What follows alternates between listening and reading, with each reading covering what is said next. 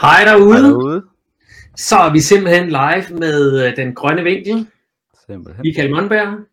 Simon Nyborg, Sådan. Simon Nyborg Jensen. hvis du skal have det fulde navn. Det skal man jo nogle gange. Fordi på Facebook, der hedder du Simon Jensen jo. Øhm, jeg sidder lige og kigger på min mobil, og det gør jeg, fordi at det første, vi altid gør i den her udsendelse her, hvad er det, vi gør, Simon? Jeg har delt den ud til vores følgere. Lige præcis. Så øh, ind på, øh, jeg skulle til at sige, gå ind på Facebook, men der er du selvfølgelig allerede. Øh, og i øvrigt, hej til alle jer, der, øh, der lytter med efter liven her. I må også rigtig gerne dele.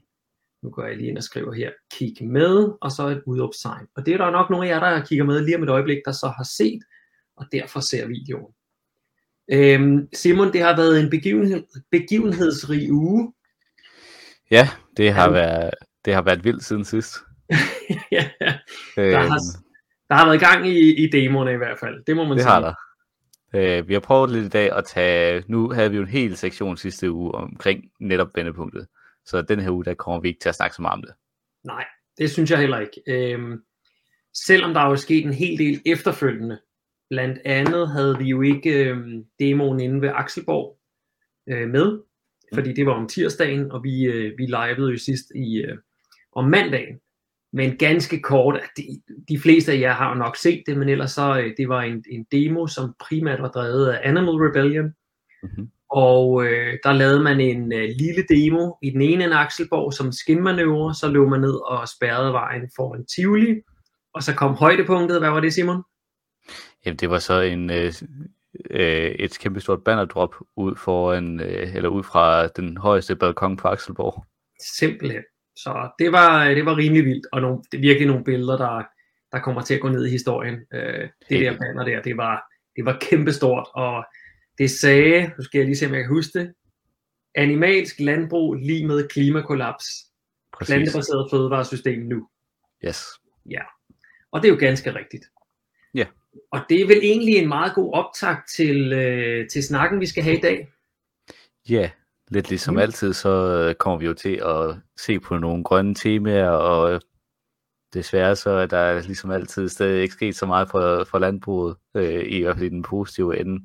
Mm. Så derfor så, vi kan nok ikke undgå at snakke lidt plantebaseret fødevare, for det er jo en stor del i, i forhold til klimakrisen. Ja.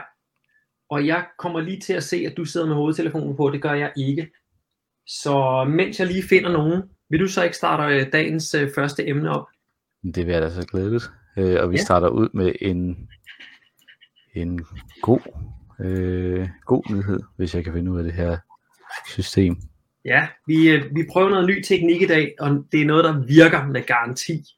Men stadigvæk, så må I altså gerne lige, øh, I må gerne pinge os i kommentarfeltet, hvis der skulle være et eller andet, fordi det er, øh, det er noget nyt, vi prøver af. Simon, take it away. Yes.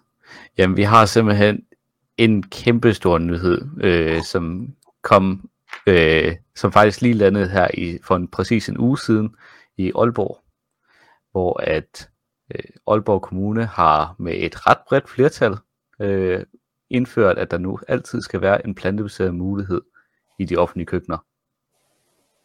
Og det er altså stort. Det er den første kommune i Danmark, der vælger at gøre det her.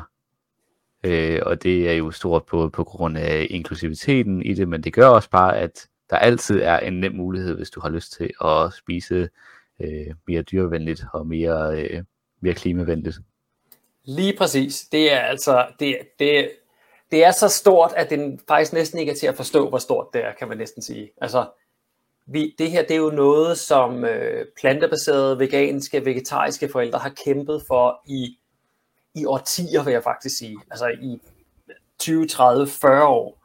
Det her med blandt andet at kunne have en, øh, et, et øh, barn i en institution, og så vælge vegetarisk eller vegansk øh, mad, øh, at være ældre og være afhængig af kommunal øh, madudlevering, og kunne vælge noget plantebaseret der. Øh, det, er, det, er, jamen det er så kæmpestort, så jeg næsten ikke kan beskrive det, og et skridt, vi jo ikke havde regnet med, Simon, før ja, om lang tid. Ja, altså det, det, det, er, det, det, det fylder rigtig meget for mig, øh, fordi at jeg ligesom havde det her, øh, til dem der ikke ved det, så var jeg med til at stille op til kommunalvalget her. Jeg er bosiddende i Odense, så i Odense Øh, og lige før det, så sammen med dem, de politiske kollegaer, jeg ligesom havde fået der, så stillede vi samme spørgsmål i Odense Byrådet, hvor det blev stemt ned øh, meget kraftigt. Øhm, så at Aalborg nu rykker for det, det, det er kæmpestort. Jamen, ja, altså igen, det er så stort, så det faktisk er, er, er svært at finde, finde ordene for det. Altså, vi burde sidde med champagne og, og fyre, øh, fyre raketter af, jeg ved ikke hvad, nej, ikke den slags raketter, men sådan nogle virtuelle nogle, ikke? fordi vi skal ikke kramme dyrene. Øhm, nu er det her jo et aftalepapir, der er blevet underskrevet. Mm. Hvad øh, ved du noget om, hvordan man hvordan implementerer man så? Fordi politikerne kunne jo dybest set sige, sidde og skrive under på, at vi skal have en mand på månen. Øh, men det kommer der ikke en mand på månen af. Så hvordan ved du noget om, hvordan man kommer fra et aftalepapir til, at alle i Aalborg kan sige, jeg vil gerne have plantebaseret? Jamen det, det, så vidt jeg har forstået, så kommer det til at være noget omkring et embedsværk, så skal finde ud af, hvordan implementerer vi det her reelt. Ja. Så det, det handler omkring, øh, at der skal laves kontakter til de forskellige kantiner, og der skal sandsynligvis lave noget informationsarbejde, altså der skal sandsynligvis nogle plakater op og hænge nogle flyers ud til køkkenpersonalet de forskellige, i de store køkkenerne og sådan noget, ligesom for at kunne informere omkring, hvordan gør vi så? Mm. Øh, hvad skal du være opmærksom på, øh, når du ligesom skal sammensætte smags, smagsdele for, når du sammensætter et 100% plantebaseret ja. fordi det, det, det er den pushback, der, som, øh, som ofte kommer, øh, når man beder om plantebaseret mad, det er, at øh, øh kokke og øh, hvad hedder sådan nogle økonomer, eller hvad de nu hedder, kantinmedarbejdere, øh, de har svært ved at, at, at, at finde ud af, hvordan de skal lave det her mad her. Og faktisk så, det er egentlig, det er min opfattelse, det er, at de egentlig har sådan lidt, de, fordi de ikke er så gode til at lave det, og de ved godt, at man som, som, som plantebaseret kan man ikke leve af icebergsalat og, øh, og cherrytomater. Så derfor så er det ligesom om, de kan ikke, de kan ikke få deres egen sådan, øh, stolthed til at levere et eller andet inferiørt, og derfor gør de det simpelthen bare ikke. Så, så ja. det, er vel en, det er jo en stor opgave at få dem i stand til at kunne levere et solidt øh, plantebaseret måltid. Ikke fordi det er svært i det hele taget, det ved mm. de fleste af jer, der, der kigger med her, men, øh, men, men det er jo et, øh, sådan, jeg kunne forestille mig nogenlunde konservativt øh, folk, øh, netop kantinepersonale, ikke? Ja. De er jo begrænset af allerede nu af tid, penge, øh, folk, der hele tiden brokker sig, fordi der ikke lige er det, de gerne vil have. Der er allergier og særønsker og dit og datten. Og ja, nu kommer der endnu en ting, de skal tage højde for. Det, og det, det fede ved det her, det er, at øhm, lige nu der er der en undersøgelse i gang øh, på national plan, mm-hmm. hvor at øh, regeringen ligesom blev pålagt at undersøge mulighederne og forhindringerne, der er for at implementere det her nationalt. Og den undersøgelse, den skal, den skal ligge færdig her inden øh, årets udgang. Mm, hvorefter, okay. vi så, hvorefter vi så må forvente, at der er nogle partier, som har tænkt sig at stille det her som et forslag baseret på den undersøgelse. Og der hjælper det eddermame, at der allerede er en kommune, der har implementeret det. Lige præcis. Ja. Altså, hvis vi skal tage, skal vi ikke tage lidt historik på det her øh, forslag her? Fordi, øh, eller er der mere på det her slide, du gerne vil, øh, vil læse op? Øh, igen, den, jeg tror, det, det leder godt ind til det historiske, vi kommer ind på nu her, øh, fordi mm. at det her det er noget, som blandt andet Rune Kristoffersen og øh, Dansk Vegetar, som er generalsekretær i Dansk Vegetarisk Forening, har kæmpet længe for. Ja. Øh, men ja, lad os tage det historiske, for der er rigtig meget at sige der, som yeah. tager, tager ind til den kamp for at få det yeah. her implementeret. Jeg har jo faktisk kun den, den korte øh, historik med, øh, som jo netop er øh, fra kommunalvalg og frem efter. Okay. Øh, men vi kan jo godt, altså vi kan jo godt gå tilbage til, jeg kender jo ikke al historien, men, men det har jo været, det har virkelig været borget af individer, der har taget den her kamp her. Og da Rune Christoffer så blev, øh, blev generalsekretær i Dansk Vegetarisk Forening, så var det en af de ting, han tog med, eller begyndte at, at drive fra deres øh, forening af. Mm. Og har rigtig, han har, han har virkelig gjort meget, og han har også gjort det, at han har grebet mange af de enkelte personer, som netop har kæmpet med institutioner eller andet, det har han grebet, og så har han løftet det højere op, enten til mediehistorier, eller prøvet at gå til politikere med det. Så det er jo noget, der har, det har eksisteret, det her. det her øh, tøbrud, der bare har ventet i, øh, i overvis, vil jeg faktisk sige. Ja. Øh, jeg, jeg begyndte at se det rigtig meget, der sjovt nok, da jeg også begyndte at interessere mig for plantebaseret kost. Ja. Men i en, en, en 4-5 år vil jeg skyde på, at det virkelig har sådan, at kampen har stået. Ja, og sjovt nok, så jeg sad lige og havde et møde med ham, øh, da jeg hørte nyheden. Mm-hmm.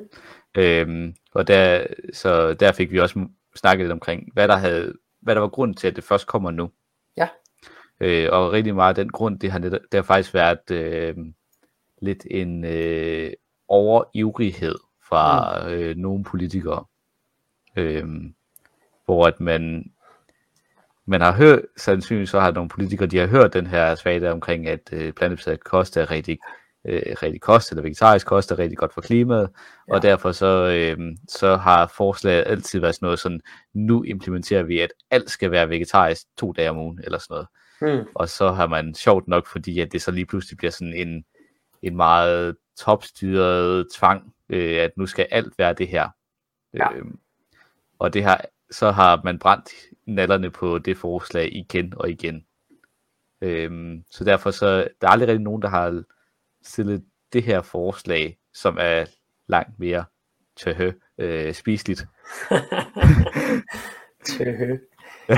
øhm, jeg, jeg sidder faktisk lige og, øh, og modificerer slidesen her, fordi hvis vi lige skal tage en lille smule af historikken, så, øh, og nu ved jeg ikke, om man kan finde ud af det her, om man kan tilføje noget, mens vi øh, streamer.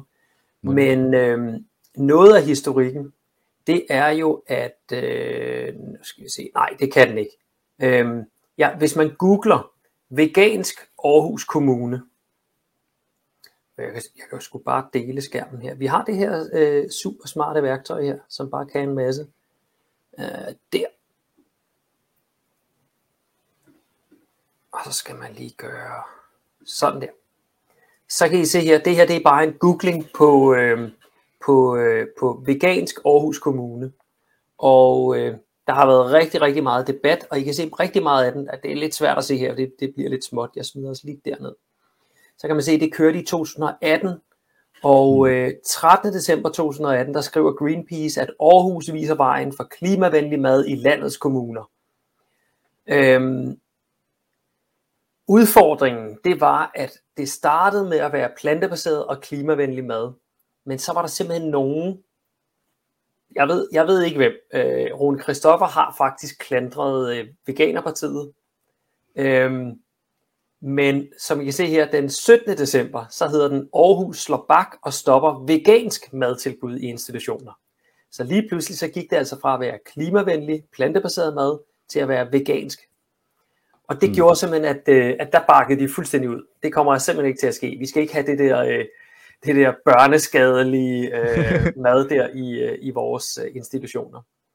Så til alle jer, der kigger med derude og gerne vil have det her stoppet, så skal I bare få fokus over på, at det er vegansk, fordi så, så, så går det fuldstændig i stå. Øhm, så det, det er rigtig, rigtig vigtigt, at vi har det her ord, som er sådan fagnende og ikke, ikke ja, i virkeligheden ikke politisk, som netop er plantebaseret. Det beskriver bare, hvad, hvad maden er, og ikke hvilken ideologi, der kunne ligge bagved. Ja. Så det var, det var lidt af historikken jo, og nu, øh, det var 2018, og nu snakker vi altså 2022, så tre et halvt år er, er spildt øh, på grund af et ord. Ja, og så vidt jeg kunne høre på Rune, så er det noget, der rækker endnu længere tilbage. Mm. Øh, næsten faktisk i, da, da Alternativet opstod, jeg tror det var deres første valgperiode, mm-hmm. øh, der har det her forslag også været oppe. Okay. Øh, ikke, ikke i den her format, men netop det her, hvor at man ligesom har prøvet at øh, indføre nogle vegetariske dage. Ja. Øh, og netop rende, rende ind i den her mur. Og Alternativet blev første gang stemt ind i 15, så vidt jeg husker. Kan det ikke passe? Eller var det i, var det i 11? Nå. Nej, det må være, det, det, må, det må være 15, fordi jeg kunne ikke stemme i 11. ja. Jamen, det synes jeg også. Og øhm, jeg kan i hvert fald huske, at Alternativet var på stemmesedlen for første gang, da jeg, jeg kunne stemme for første gang. Yes. Så det er, altså, det er jo altså noget af udviklingen. Men så kommer vi jo op til, øh, til, til du stiller op for Veganerpartiet i øh, Odense. Og øh, en af de ting, som vi snakkede rigtig, rigtig meget om, det var jo netop plantebaseret kost i alle offentlige institutioner. Øhm, nogen satte ordet mulighed på, andre sagde bare plantebaseret kost i alle offentlige institutioner, som, som sådan mere en vision. Øhm, og det prøvede du så at få igennem i Odense, Simon. Ja. Hvordan gik det? Jamen, det, det gik ikke. øhm, ja, jeg, øhm, og noget af den erfaring, øh, vi, vi gjorde os i Odense, det her med at række ud til nogle politikere, som var rigtig motiveret, men med et meget, øh, vi havde bare fat i et parti, som ligesom stillede det her som et, et beslutningsspørgsmål øh, i byrådet hvor at vi ligesom lærte, at hvis du gør det, så er der en tendens til, at når så, kan, så går byrådet, resten af byrådet ikke med, for det er kun et parti, som, ikke gør, som stiller spørgsmålet. Så for at få sådan nogle ting her igennem, så skal man simpelthen ud og lave sit lobbyarbejde og få flere partier øh, med til, som stiller op på det her. Mm. Og derfor så vil man også se, når øh, øh, i de her artikler, der ligesom nævnes, at det er enhedslisten, SF og, og radikale, som er medstillere på, på det her forslag. Ja. Så ja, det var også... Øh... Nej, det, jeg tænker lige videre her. Øh, og det var enhedslisten, men var det ikke enhedslisten, øh, hvad var det hernede, ham øh, gutten, der fremlagde Reza Javid. Reza lige præcis. Øhm, jeg har set videoen inden fra, fra byrådssalen, og han gør jo et fantastisk godt arbejde. Ja. Men der bliver snakket om, at, øh, at, at frikadellerne bliver stjålet ud af munden på folk, og, øh, og bla bla bla. Altså, og så noget med, det, måtte ikke, det var et ideologisk forslag, som Reza var kommet med, men fordi det var et ideologisk forslag, så skulle det stemmes ned, og det mm. skulle de jo ikke, fordi at deres ideologi bød dem, at der skulle være, øh, at man ikke måtte diktere noget for nogen. Ja. Hvilket så var en, en ideologisk modargumentation på noget, der var ideologisk. Ja. ja. Whatever. Ja, ja. Under alle omstændigheder, du lavede jo et rigtig, rigtig godt øh, oplæg, et rigtig godt skriv, og må ikke det bliver taget op igen i, øh, i Odense. Øh, men under alle omstændigheder, så er Vicky, som også stillede op i, øh, i Aalborg, hun øh, tog det med der, mm. og jeg tror, hun tilføjede vist nok en, øh, noget ekstra, men det er jeg lidt, lidt i tvivl om, hvad er. Under alle omstændigheder, så øh, blev det grebet af, øh, af enhedslisten, og øh, de har så kæmpet igennem deroppe, og er så, at det er sjovt, jeg snakkede faktisk med hende på dagen, og der siger hun til mig, øh, det er ret vildt, Venstre er gået med, men vi mangler stadigvæk, øh, nu skal jeg lige tænke mig om, ja, de manglede stadig bare et eller andet parti, der også ja. kom med over, øh, fordi de havde 14 mandater mod 15, så, så vidt jeg husker. Ja. Øh, så skulle der snakkes om det om eftermiddagen, og der får vi så sådan helt ud af det blå at vide, at flere af de andre partier også er gået med, så det var kun var, var det nye borgerlige og Dansk Folkeparti, tror jeg, der var, der, var, der ikke havde stemt for. Ja, det var i hvert fald, var det 24 mod 9, eller sådan noget, vi endte, det endte ud med. Ja. Så det var fandme fedt, øh, og grunden til, at det blev til noget i, øh, i, øh, i Aalborg, det må jeg altså tilskrive uh, Vicky Holm, som stillede op mm. deroppe. Øhm, hun kunne ikke gøre andet end at, at, at, at lobbyere, men det gjorde hun altså også hele tiden. Det var, det var hver møde, der var i, i det grønne valgforbund deroppe. Så, så lavede hun lige den der, uh, jeg synes også, at vi skal brænde Kartago ned til grunden, uh, hvor hun spurgte hver gang, hvordan går det med det plantebaserede forslag? Hvordan går det med det plantebaserede forslag? Og så, så løb det sgu igennem. Ja. Ja, så det er, det er crazy, det der. Ja, det er crazy. Jeg, jeg er fandme glad. Øhm, hvis vi kigger lidt på selve øh, papiret, som blev lavet øh, op fra Aalborg Kommune, så siger den, øh, og det var i selve, øh, i selve forslagsteksten, der udarbejdes retningslinjer for de kommunale institutioners madordninger og kantiner, således at borgere, der bruger kommunale kantiner og madordninger, altid har mulighed for at vælge et plantebaseret måltid, hvor det er praktisk muligt. Og der kan man høre, de skal have mulighed for at vælge plantebaseret måltid, det vil sige, der er ingen tvang. Mm. Og så er der også lige den der arbejderbej, hvor det er praktisk muligt. Øhm, den kommer vi lige til senere her. Der er en del af teksten, der gør mig særlig glad. Og det er den her, der siger, måltider, som udelukkende indeholder planter, garanterer dyrevelfærd. Det er vigtigt, at kommunale institutioner understøtter dyrevelfærd, og en af de mest effektive måder at gøre det på, er ved at tilbyde plantebaserede muligheder i madordningen. Hvordan kan det være, at plantebaseret er det mest dyrevenlige, Simon? Jamen, det er jo fordi, der ikke er nogen dyr, når du spiser planter. Det er da synd for dyrene.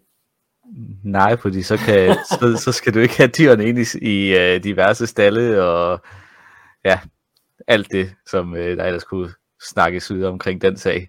Ja, og man kan sige ja. ganske kort, hvis du spiser planter, så er der jo ikke nogen dyr, der skal udnyttes i den proces. Ja. Uh, så derfor er det jo, det, det er jo der, hvor du får bedst dyrevelfærd, kan man sige. Ja. Uh, Det, det bedste, det er altid, det bedste, det er altid at spise noget, som gør, at der ikke er et dyr, der skal, der skal udnyttes. Så uanset hvor mange hjerter, der kommer på, så er det altid, en, et, så er det altid bedre, øh, at dyr slet ikke har skulle ja, ætte i den der øh, pakke plastik.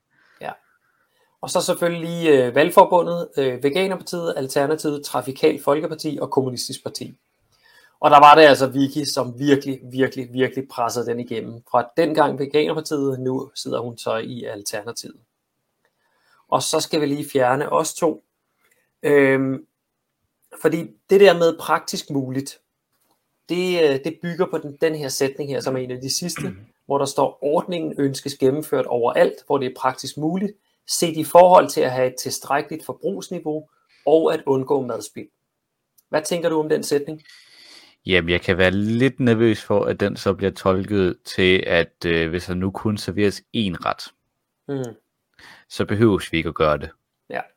Øhm, det altså, jeg vil jo ikke tolke den som, hvis jeg læste den, men jeg kan godt øh, se, at der er nogen, der, jeg kunne godt forestille mig, at der er nogen, der vil prøve at spænde den til det. Mm. Om at, når, så skal vi til at lave to retter, og det, det gør, at vi så skal have en masse madspil. Lige præcis. Altså, så vil der være et større forbrug, øhm, og, og, og man vil ikke kunne undgå madspild i samme, år, i samme, øh, i samme øh, omfang, som man, man kan, når man, når man laver en ret, som i gåsøjne alle kan spise, hvilket de jo så ikke kan, minoriteterne i hvert fald. Så det er selvfølgelig en udfordring, og det, det vil der helt klart komme en masse debat og frem og tilbage om fremover. Men når man har en, når man som, som, som forældre, eller lad os bare sige, som bruger af kommunale institutioners madordninger og kantiner, så har man altså nu det her aftalepapir, man kan, man kan slå i hovedet med. Ja. Og altså, spørgsmålet er, om det i virkeligheden er større arbejde for en, øh, en institution at skulle prøve at kæmpe sig ud af kniben og undgå at lave den her mad her, eller bare bøje sig og så lave det. Jeg, jeg kan- tror sgu, det, det sidste vil være det nemmeste. man kan i hvert fald, jeg kan i hvert fald forestille mig, at hvis der er så en institution, der prøver at tolke den sådan, så hvis der rent faktisk er nogen, som ønsker at spise plantebaseret, altså aktivt øh, Mm. spørger efter det, så kommer de nok til at have svært ved at vikle sig uden over at skulle levere på det. Ja. Ja. Jamen altså, high five til alle derude. Tue, han skriver også i kommentarfeltet, Vicky for press. ja, det håber jeg sgu også. Det vil være, øh, det vil være fedt. Hov, det var et layout, hvor det kun var mig. Du kommer også lige med her, Simon. Sådan. Øhm, lad os ile videre til, øhm, til emne nummer to, som du har taget med. Yes. Og Hvad er det det? tager, jamen det, øh, jeg, jeg øh, tog det med sådan lidt sidste gang som en teaser. Øh, Klimarådet har været ude og ja, tale ikke så pænt omkring, øh, omkring øh, regeringens klimaindsats. Mm. Øh, så pt. så er situationen desværre, som I måske kan se, øh, der står, at vi er lige nu længere fra 2025-målet i år, end vi var sidste år. Og hvordan hænger det sammen? Det er simpelthen fordi, at de aftaler, man har lavet i løbet af det sidste år, de er ikke, øh, de bringer os ikke nok tættere på vores 20, regeringens 2025 målsætning Mm-hmm. øh, til at opveje for den sløve opstart. Oh, dammit. Øh, ja, så Så, Øh, ah, okay, ja. så, så fordi målet stiger med en eller anden kurve, Ja. og, vores, øh, og vores, det vi rent faktisk gør, stiger sværere end det, så bliver der faktisk længere og længere. Ja. Damn. og fordi, Mhm. mm-hmm. at der, fordi at implementationen også har været relativt langsom på de tiltag, man indtil videre har få, øh, mm. foreslået. Ja. Så ja, der er en målsætning om, at vi gerne skal nå øh, 50-55 øh, procents reduktion i Mm. forhold til 1990 niveau i 2025, ligesom for at have et delmål. Øh, men indtil videre, så ser vi kun ud til at nå 47 procent. Og jeg kan se, der er sådan en lille, en lille underoverskrift, der hedder Landbruget er det store problem. Yes. Mm-hmm. Og det er netop fordi, at den her landbrugsaftale, der, blev, der kom igennem sidste år, at den ikke rigtig har, den har ikke den effekt, den skal have. Mm. Øh, så derfor så ser vi også det her med, at øh, lige nu der er det jo omkring 30 procent, lige godt en tredjedel af, af Danmarks øh, CO2-udledning, som kommer fra landbruget. Mm. Og i takt med, at resten af samfundet, de omstiller sig, og landbruget så omstiller sig, det er langsommere, så kommer landbruget til at stå for en større andel. Og det kommer de fremskyder så, at ud fra de aftaler, der ligger, og de ligesom teknologifremsyn, der er, så øh, kommer landbruget til at være, fylde en 40% andel i 2030, og helt op til 45 i 2035. Ja. Og det er jo fordi, at landbruget de ligger stabilt, udleder det samme, og fordi vi andre falder, så bliver deres andel jo så større og større. Ja. Ikke nødvendigvis fordi de udleder mere, men ja. øh, tilsvarende, fordi vi går nedad, så, så fylder de mere i det i procentuelt i regnestykket. Lige præcis. Og det skal lige siges til jer, der kigger med, som er lidt krakilere. Når vi siger CO2, så mener vi selvfølgelig altid CO2-ekvivalenter. Ja. Fordi landbruget udleder både noxer og lattergasser og metan og så videre og så videre. Ja. Øh, og der, dertil så har jeg også lige valgt at tage et uddrag fra en øh, artikel, jeg fandt i Landbrugsavisen, hvor fra skrevet af, af Arla, en af de øverste Arla-direktører, ja. hvor at han ligesom siger, lidt ligesom da vi havde fat i Aalborg Portland for to hmm. uger siden, øh, hvor at de satte fokus på de her mineralogiske processer, som er virkelig svære at omstille, så har landbruget også fundet ud af, at hvis du bare kalder det biologiske processer, så lyder det, så lyder det rigtig smart, og så det er jo svært at omstille, for det er jo noget natur, det kan vi jo ikke gøre noget ved. Det er jo det. Øhm, så ja, det er den samme svage der med, at hvis det er, at vi, der er ikke nogen reelle øh, alternativer til øh, de køer, vi producerer lige nu. Så derfor så, hvis det er, at vi bare smækker høje CO2-afgifter på landbruget, eller gør noget andet for at modvirke det lige nu, og indtil vi har den nødvendige teknologi, så kommer vi bare til at rykke arbejdspladser. Ej, det vil godt nok være ærgerligt, hva'? Ja. Ja, og ikke bare danske arbejdspladser, men den danske fødevaresektors førerposition på klimaområdet. Ja. Altså, hvad er det? Hvilken førerposition? Altså, det, det er noget, vi hører igen og igen og igen og igen, men ikke for noget. En, en ko i Danmark, den prutter altså lige så meget, eller bøvser lige så meget som en ko i Tyskland.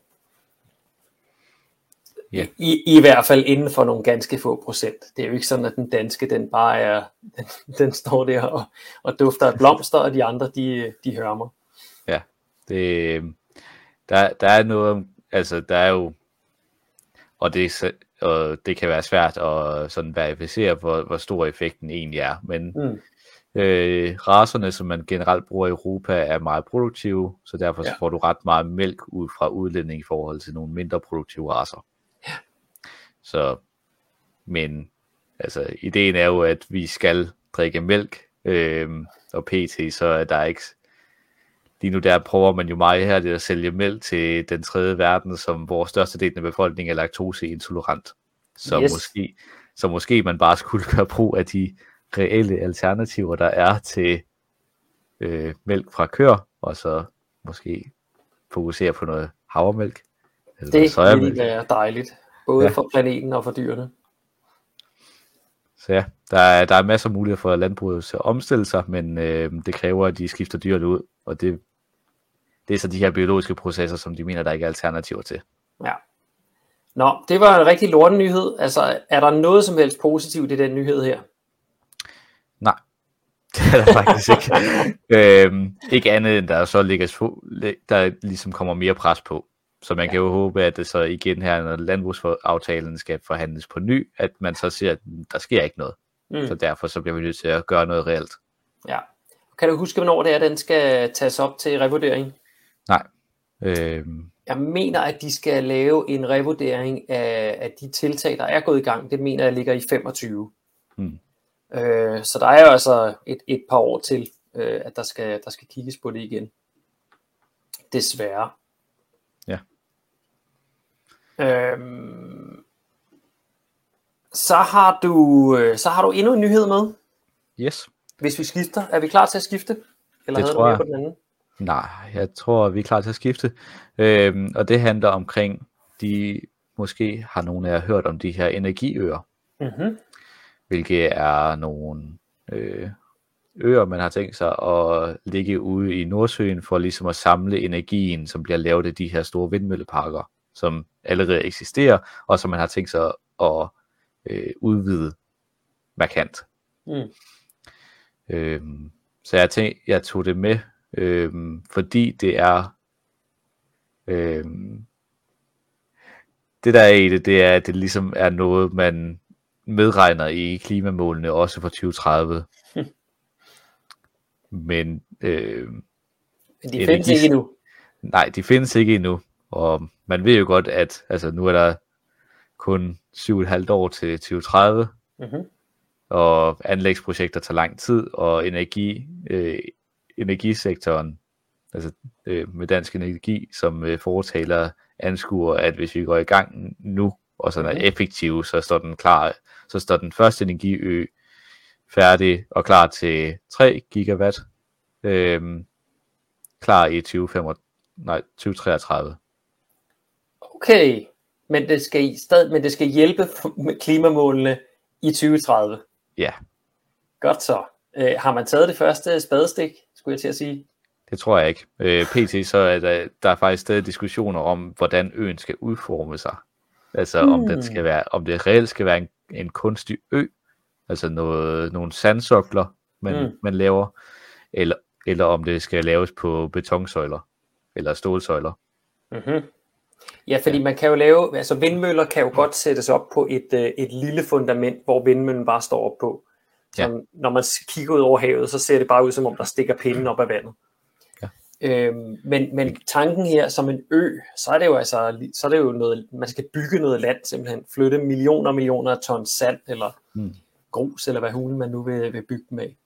Ja, Så er det, så er det altså lidt større område, ja. eller og, lidt der større kan, opgave. og jeg har ikke rigtig kunne finde noget omkring miljøvurderinger på det her, men jeg, jeg, jeg, når har snakket så meget om Lynetteholm, så sad jeg og var, var lidt nervøs for, at vi ville se lidt den samme historie. Ja. Øhm, ja. Jeg kan forestille mig, at der er lidt mindre slam øh, Ja. ude, langt ude i Nordsøen, hvor de her øer skal ligge. Ja, jeg skulle lige til at sige det, men, øh, men Og, så ja. er de, og de er også, øh, I kan se, der er 0,16 øh, kvadratkilometer, så de bliver mm. også det er mindre end Lynetteholmen. Ja. Men det der, det der er en af de grunde til, at jeg også tog den her med, det er også for at sætte, at det, der er noget tragikomisk i, at der er jo ligesom, de her energiøer, de har en kæmpe stor potentiale i øh, genereringen af Power to X. Mm-hmm. Øhm, og som Mette så fint sagde i sin nytårstale, så skal det være muligt at øh, flyve grønt indrigs øh, i 2030. Men Ja. Øh, ja, hvis øerne ikke er producerende på det tidspunkt, så tror jeg måske, at vi får svært ved at have kapaciteten til at producere det. Ja, og man kan sige ganske kort, så er Power to X, det er jo det her, øh, det er jo det her problem med, at øh, elektricitet, det er energi. Hmm. Og energi kan man ikke lagre. Et, varme er også energi, for eksempel, og det, det kan man godt lære, men det er rigtig, rigtig svært. Vi kan også lagre øh, strøm, men så er det i batterier, og det er også igen svært. Ikke? Øh, fossile brændsler, de er ikke energi, men de er et lagermedie for energi. Og det er rigtig, rigtig øh, effektivt at have det gemt i de her fossile brændsler. Øhm, så udfordringen med stort set alt for øh, renewable energy, altså vedvarende energi, det er, at det skaber øh, den rene energi, og så skal vi bruge den lige når, når det er skabt. Altså når, når strømmen er inde i ledningerne, så skal vi også bruge det. Og det er jo ikke sådan, vi mennesker fungerer. Øh, det kan godt være, at der er en fabrik, der kan køre 24-7, men min ovn, den tænder jeg altså sjældent klokken to om eftermiddagen, når jeg skal have mad om aftenen. Ja. Så, det, så, så alle danske ovne, de kører mellem klokken øh, 17.30 og 18.30. Ikke? Og der skal, der skal strømmen jo være klar der, uanset om det er løjet af, og øh, det, det, det blæste i morges, men øh, nu er vinden løjet af om aftenen. Eller solen den er på vej ned, øh, fordi øh, det, er, det er vinter. Ikke? Ja. Så Power to X, ganske kort Simon, hvad er det man gør der? Jamen det, øh, der er lidt forskellige processer, men mm. um, altså, som hovedregel, så tager du og laver det, der hedder elektrolyse, Mm-hmm. hvilket er, at du, øh, du lader, altså elektrisk lader noget vand. Sådan, så det det- deler sig i brint og oxygen. Brint Yes. og ilt. Og så kan man, fordi at brint har en rigtig stor øh, energidensitet, så kan man på den måde lave et, øh, ja, et medium for at, stå, for at det, oplære den her energi. Mm. Der er dog nogle hager ved netop brint, og det er, at det har en rigtig stor energidensitet, når det er blevet komprimeret til en væske. Ja. Ellers så skal man altså have en kæmpe, kæmpe, gigantisk ballon fyldt med brint. Øh, kan I huske der- tilbage i, åh, hvad var årstallet? Kan du huske Hindenburg? Jeg kan ikke Mm. huske årstallet. Jeg, jeg Ja, jeg mener, kan det var i 20'erne. Øh, hvor det her kæmpe store luftskib, det, det brændte, og der var en del mennesker, der døde osv. Øh, brint er rigtig, rigtig, rigtig brandbart, fordi det vil rigtig gerne sætte sig sammen med det ilt øh, atom igen. Ja. Så derfor så skal man, øh, for, for så ikke at have de her kæmpe store balloner fyldt med brint, så skal man komprimere det, og der bruger man altså rigtig, rigtig meget energi på at komprimere det. Så energieffektiviteten på Power to X er for nu, så vidt jeg ved, lige omkring 10%. Måske op til 20%, men deromkring. Så det kan godt være, at vinden blæser om natten, og vi har ikke noget at bruge den til, så kan vi lave det her brint her. Men vi mister altså en enorm mængde af energien, så det kan faktisk bedst betale sig, hvis man på en eller anden måde enten kan lære det mere effektivt, eller kan bruge det, når det rent faktisk er der. Ja. Men det er, det er super spændende, det her Power to X, og Ja.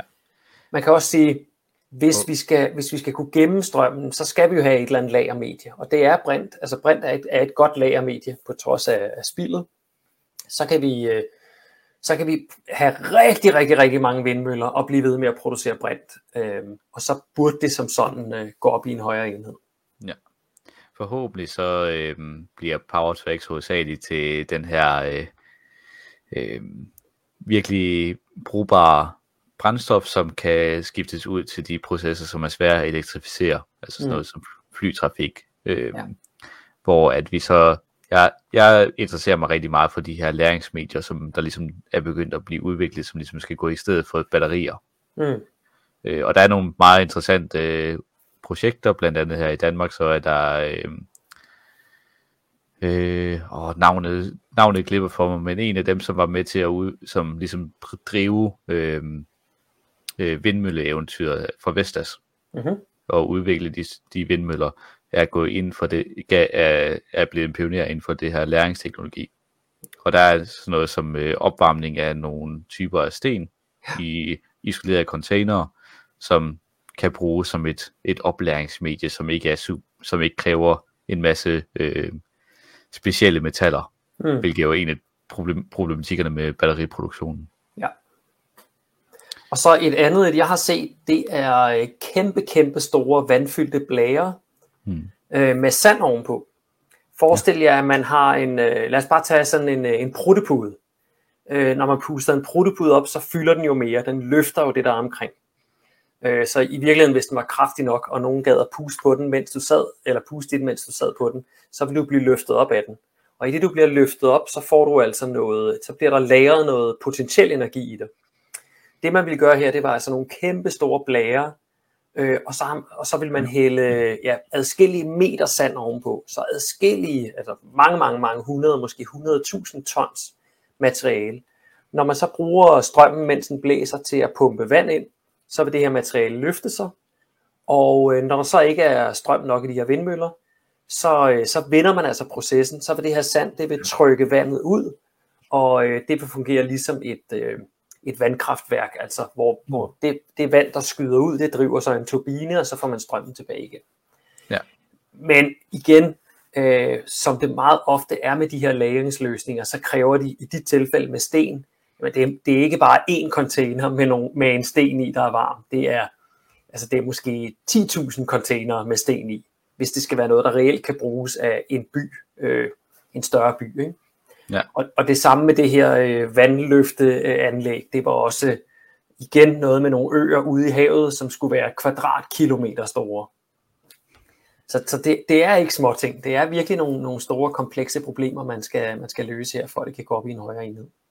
Og det Så- var, det var Henrik Stiesel. Øh, Ja, Henrik en- Stiesel, det navn har jeg ikke hørt før. Eller Stigsdal, tror jeg faktisk, det ud, Okay, udtales. Han, øh, han er også stadig inden for øh, vindmølleindustrien i gang med det der, at finde ud af, hvordan du kan placere de her vind- vindmøller, så de bare flyder på vandet.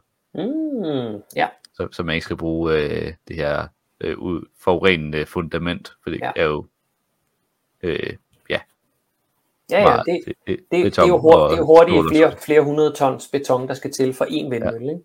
Ja. Ja, jeg, jeg har set noget af det med sådan nogle øh, ben ud, og sådan nogle tre punktoner og sådan noget der. Mm. Det ser meget spændende ud. Og det, det der skal, så skal til der, det er jo øh, nogle små betonklodser, som man bare kan bruge til at forankre vindmøllen med. Ja. Så det ser, det ser rigtig, rigtig lovende ud. Men Hvis Igen- det er teknologien, der skal løse det hele.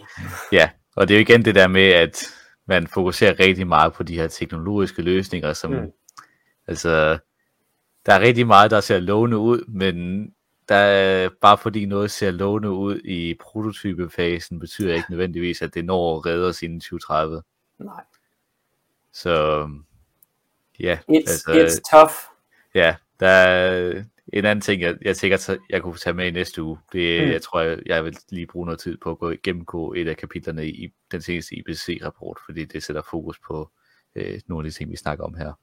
Det synes jeg er spændende, og så kan vi lave, vi kunne lave en, øh, øh, det må I også lige skrive jeres holdning til, jer der kigger med, en, øh, en, en special om IPCC-rapporten. Det kunne være mm. Interessant.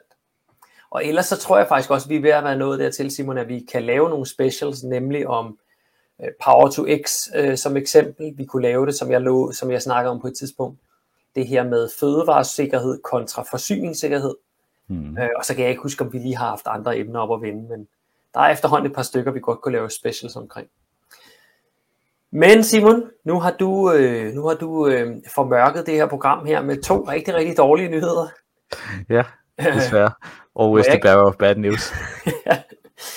må, jeg ikke, øh, må jeg ikke prøve at løfte stemningen lidt? Så lad gå. Okay, tak skal du have. Øhm, jeg har været inde på et, øh, et, et, et, et blad, som jeg kan anbefale jer alle sammen at læse. Vegconomist. Og det kigger altså mere på sådan øh, økonomidelen og, ja, man kan sige, øh, forbrug, trends, forbrugertrends, øh, virksomheder osv. inden for, øh, inden for plantebaseret kost. Og ja, det, det er rigtig meget mad, selvom der står The Vegan Business Magazine, men mad fylder, fylder en stor del. Øh, de har en øh, super god nyhed. Den siger, der er kommet en rapport, der nu siger, at hal- 50% af alle britter, de vil være veganske eller vegetariske i 2040. Der er godt nok 18 år til. Men i Danmark, der ligger det tal her lige omkring, er det omkring 5%? 3, 4, 5%? Jeg kan ikke helt huske tallet. Ja, Øh, Ja, det er lige, fire, øh, hvis du tager både vegetar og veganer sammen. Lige præcis. Øh, og det er altså i dag, kan man sige. Ikke? Mm. Så jeg regner ikke med, at vi i Danmark ligger på 50% i 2040, men altså, det mener, det mener den her rapport her fra, fra England altså. Øhm, det er en gruppe, der hedder No Meat May, som jeg lige fortæller lidt om senere, som har, øh, som har fundet den. Og øh, ja, 50% de, øh, de vil simpelthen undgå kød i, øh, i øh, 2040. 15% af dem, øh, eller 15% af befolkningen vil være fuldt veganske. Altså Mm. 100% plantebaseret. 15% det er sat med et højt tal. Altså det er, det er en vild udvikling. Ja. Øhm, og øh, virksomheden bag Dr. Gray's øh, Research, eller Dr. Gaye øh, hedder vedkommende, har også fundet ud af, at, og det er lidt spændende det her, fordi om to øh, årtier, så vil genera- generation Z, de vil ikke længere se kød som værende maskulint. Og det er jo, det er jo noget, øh, vi øh, nok sådan ubevidst også er rigtig, rigtig hårdt ramt af herhjemme. Øh, en rigtig mand spiser en stor bøf og sådan noget der, ikke? Det er i hvert fald noget, som... Øh, altså, jeg, jeg, går, jeg er i gang med at skrive speciale, og det betyder også, at jeg ofte er i forbindelse... Altså, hjælper medstuderende med deres specialer. Og der mm. er en okay mængde øh, specialer omkring øh, vegansk kost i, øh, sådan, i de humanitære øh, fakulteter. Ja, Sådan, hvad er det, der driver markedet, og hvad, hvad forbinder folk, når de tænker vegansk mad og sådan noget. mm. Og der har næsten altid været den her snak omkring sådan maskuliniteten. Altså der har været mange, der har, vil, der har let specifikt efter folk, som spiser, øh, spiser vegansk øh, af mænd, fordi at der netop er den her øh, stigma omkring, at mm. jamen, det er altså den klassiske soyboy, altså hvor at, ja, hvor at man tænker, det, det gør man ikke som, som mand. Det er ja. ikke maskulint. Øhm, og i, i den her generation her, generation Z, så, så, øh, så ifølge rapporten her, så er det altså sådan allerede i dag, så føler de faktisk, at det er lidt pinligt, hvis de køber øh, øh, mejeriprodukter. Det synes jeg jo er lidt interessant, hvis man på en eller anden måde kunne ramme ned i det. Øh, altså det er jo sådan en form for, for, for selvshaming eller selvcensur. Øh, at man simpelthen føler, at det, ah, det, jeg ved godt, det ikke er så godt. Og det højst sandsynligt har det noget med klima at gøre. Jeg, jeg, mm. tænker, ikke, jeg tænker ikke, dyreetikken øh, fylder så meget endnu. Så skal det være, hvis der begynder at være den der sentiment om, at det ikke er særlig maskulin at drikke, øh, drikke ja. mælk, drikke, drikke øh, mursmælk som voksen. ja. Det... det, det kan være, det er den. Altså, den har jeg godt nok set florere rigtig meget på det seneste. Ja. Øhm, ja, Øh, den slutter af den her artikel med at sige, at der er stadig en masse, der skal, der skal gøres, øh, fordi øh, der er andet research, der har, der har fundet ud af, at øh, rigtig mange af forbrugerne i England, de ved faktisk ikke engang, hvad ordet veganer det betyder. Og det er, det er noget, jeg selv støder på i, ikke i min nærmeste familie, men øh, øh, fædre kusiner og sådan noget der, de tror ikke, at jeg øh, spiser brød, fordi der er gær i, eller tror ikke, jeg har husdyr, eller hvad hedder sådan noget, familiedyr.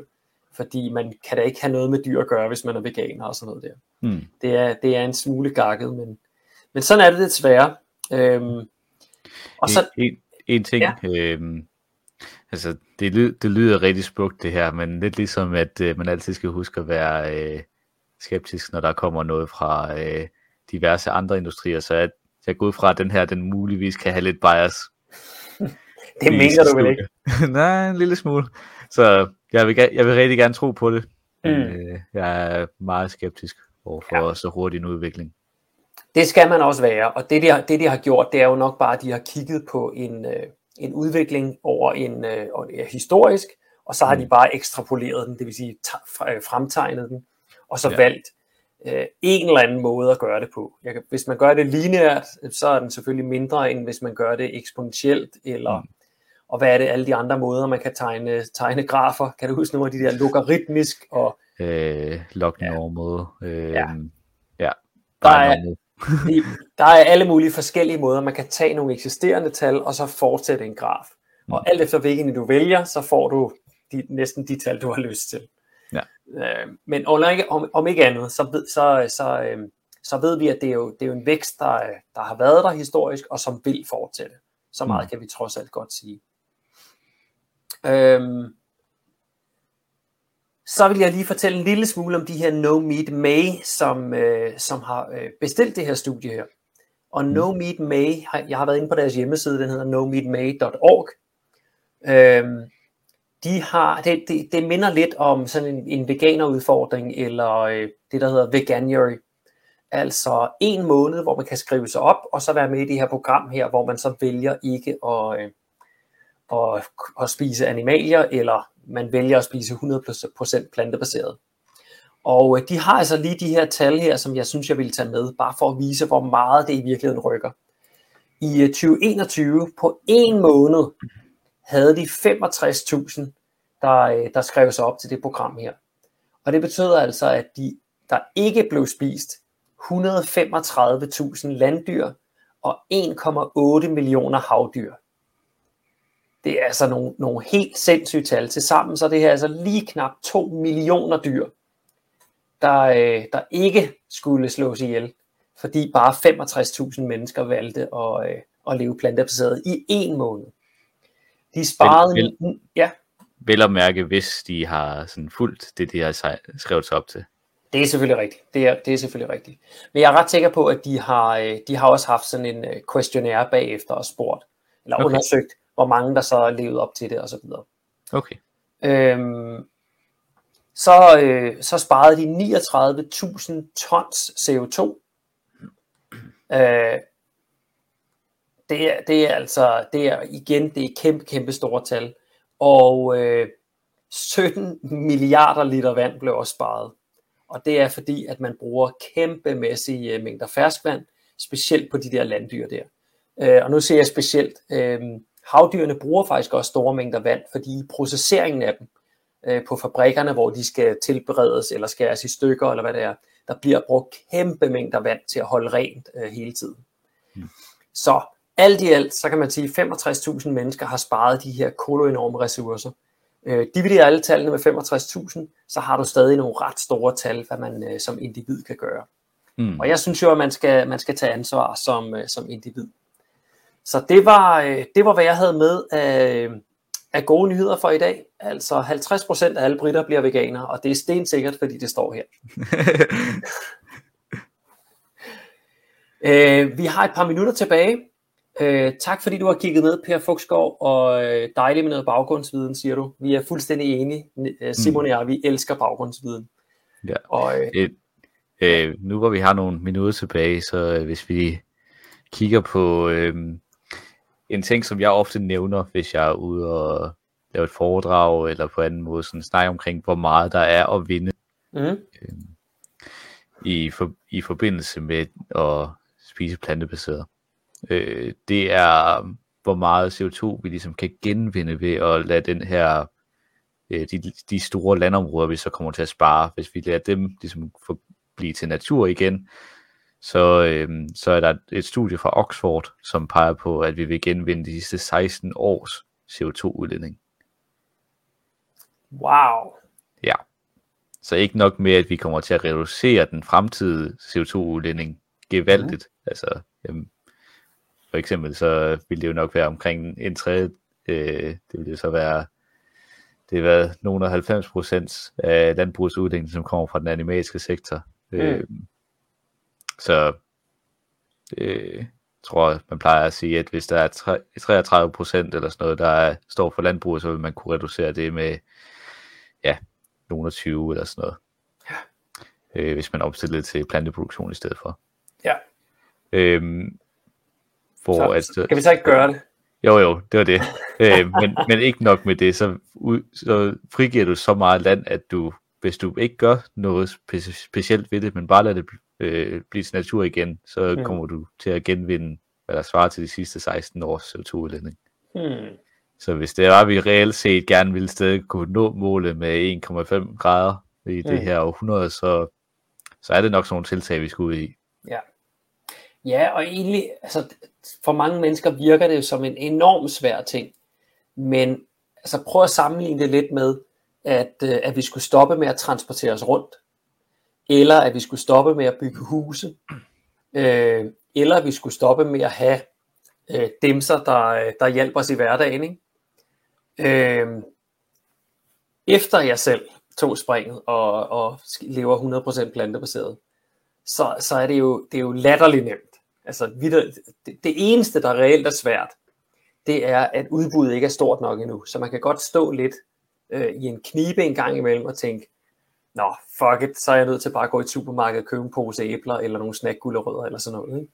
Fordi jeg ikke bare lige kan gå ind på den nærmeste kiosk eller øh, grill eller sådan et eller andet og købe noget. Men altså, udover det, de fleste af os går ud fra at spise i privaten det meste af tiden. Og der er det altså, der er det altså nemt. Ja. Det er, det er også en ting, jeg ofte snakker omkring, når, der, når jeg deltager i de her øh, spørgerunder i forbindelse med studiet. Det er sådan, der bliver ofte stillet sådan, hvad er den store udfordring over for, at folk de spiser øh, mm. vegansk. Og det er ofte den, øh, den sociale, mm. det, den sociale sammenhæng, for jeg føler også, altså, der er ikke, altså, ja, det er jo ikke engang noget, jeg tænker over mere, så længe jeg er i kontrol over, hvad der skal spises. Ja. Øh, selv, det, selv de der udfordringer med hensyn til, når jeg er ude på ture eller sådan noget, så, så er det ikke en større udfordring, end at det løser man altid. Ja. Øh, ja. Du er ikke Men, død øh, endnu i hvert fald. Nej, det, det går ret godt. øhm, hvor at, jamen, så snart du skal koordinere med en familie på 30, eller på 30 mennesker til et familiearrangement eller sådan noget, så bliver det lige pludselig en helt anden udfordring, fordi mm de vil gerne have fra den lokale slagter, og kan slagteren nu finde ud af at lave noget vegansk, og altså, Så umiddelbart så, så, så, så når der kommer, når der er flere, der ligesom vælger den, så, så bliver den, den største hurdle, hvilket er de her sociale sammenhænge, Ja. den bliver væsentligt nemmere. Det er altid det der med sådan, det er altid, det, det er altid nemt at være øh, majoriteten Ja. i en holdning. Ja, sådan er det. Ja. Jamen, øh, et hurtigt recap for dagen, der er gået i dag. Øh, eller i hvert fald øh, vores gennemgang af sidste uges øh, breaking news. Det største af dem, det må vi sige, det var altså et plantebaseret kost i øh, Aalborg Kommune. Kæmpe, kæmpe stort. Og øh, ganske rigtigt, som, øh, som Tue Nielsen skriver her, Wiki for Press, altså øh, Wiki, som, øh, som blev ved med at, at holde fast i det her, øh, det her forslag. Og ja, til sidst så måtte de simpelthen bøje sig og sige, okay, vi stemmer det sgu igennem. Så slap de for at høre på hende. øhm, så havde du noget om, øh, nu skal jeg lige bladre tilbage her. Havde Du havde- omkring, omkring de her energiøer, som man vil opføre. Ja, og sneglefarten desværre, som, øh, som Danmark øh, kører med. Altså det her med, at omstillingen den går simpelthen for langsomt, og de tiltag, som vi jo har brystet os med før i tiden, der tror jeg bare, man glemte, at der skulle i virkeligheden endnu flere, endnu flere. Altså omstillingen, ja. den, skulle, den skal accelerere. Og der tror jeg, man sådan, man jublede og tænkte, ej, hvor er vi bare gode. Og så slappede man af, og så har der simpelthen været færre tiltag, eller ikke lige så vidtgående tiltag. Ja. Så, Og- så derfor ser det værre ud nu. Ja, og specielt, øh, det fik jeg ikke sagt med, om, da vi var omkring emnet, men specielt det, som Klimarådet ofte lægger vægt på, det er, altså nu er der lavet aftaler på alle store sektorer. Mm. Der er, der er ikke rigtig noget mere at tage af, og vi er sådan kun nået 47 procent af vejen, og det er sådan fremskrivninger til, hvad vi, hvad vi Ja. nok når, når til. Ja. ja, for vi har ikke reduceret med 47 procent, men vi har, vi har planlagt, eller man kan sige, vi har projekteret med 47 procent nu, ja. Hvis det hele vel og mærke lykkes. Ja. Ja, det, og jo, og så havde vi, øh, så havde vi det her med, at øh, størstedelen af britter, eller øh, halvdelen af alle britter, de vil være plantebaseret i øh, 2040, og det er jo en kæmpe stor nyhed. Øh, og ellers så handler det her show jo også om, at folk de ser det. Så Tue, Per og hvem af jer, der nu ellers har kigget med, vær sød og del videoen, så vi kan komme ud og få spredt, spredt det lidt viden. Øhm, og så kig med igen øh, næste mandag, hvor vi kører en gang til. Og øh, du havde et emne, du gerne ville tale lidt om, Simon. Ja, jeg tror, jeg, øh, jeg tror, jeg bringer et af, en af graferne op fra den nyeste IPCC-rapport, som netop snakker omkring, hvordan, hvor stor en faktor øh, samfunds øh, sådan personlig udvikling, men på et samfundsplan kan gøre. Mm-hmm. Det lyder virkelig, virkelig spændende og godt. Med det, øh, endelig et show, der forløb uden øh, tekniske vanskeligheder. Øh, til alle jer, der kigger, har kigget med, øh, kigger med øh, eller lytter med øh, på podcast senere. Tak fordi I var her. Tak for det, og tak Ja. for I med. God aften. God aften.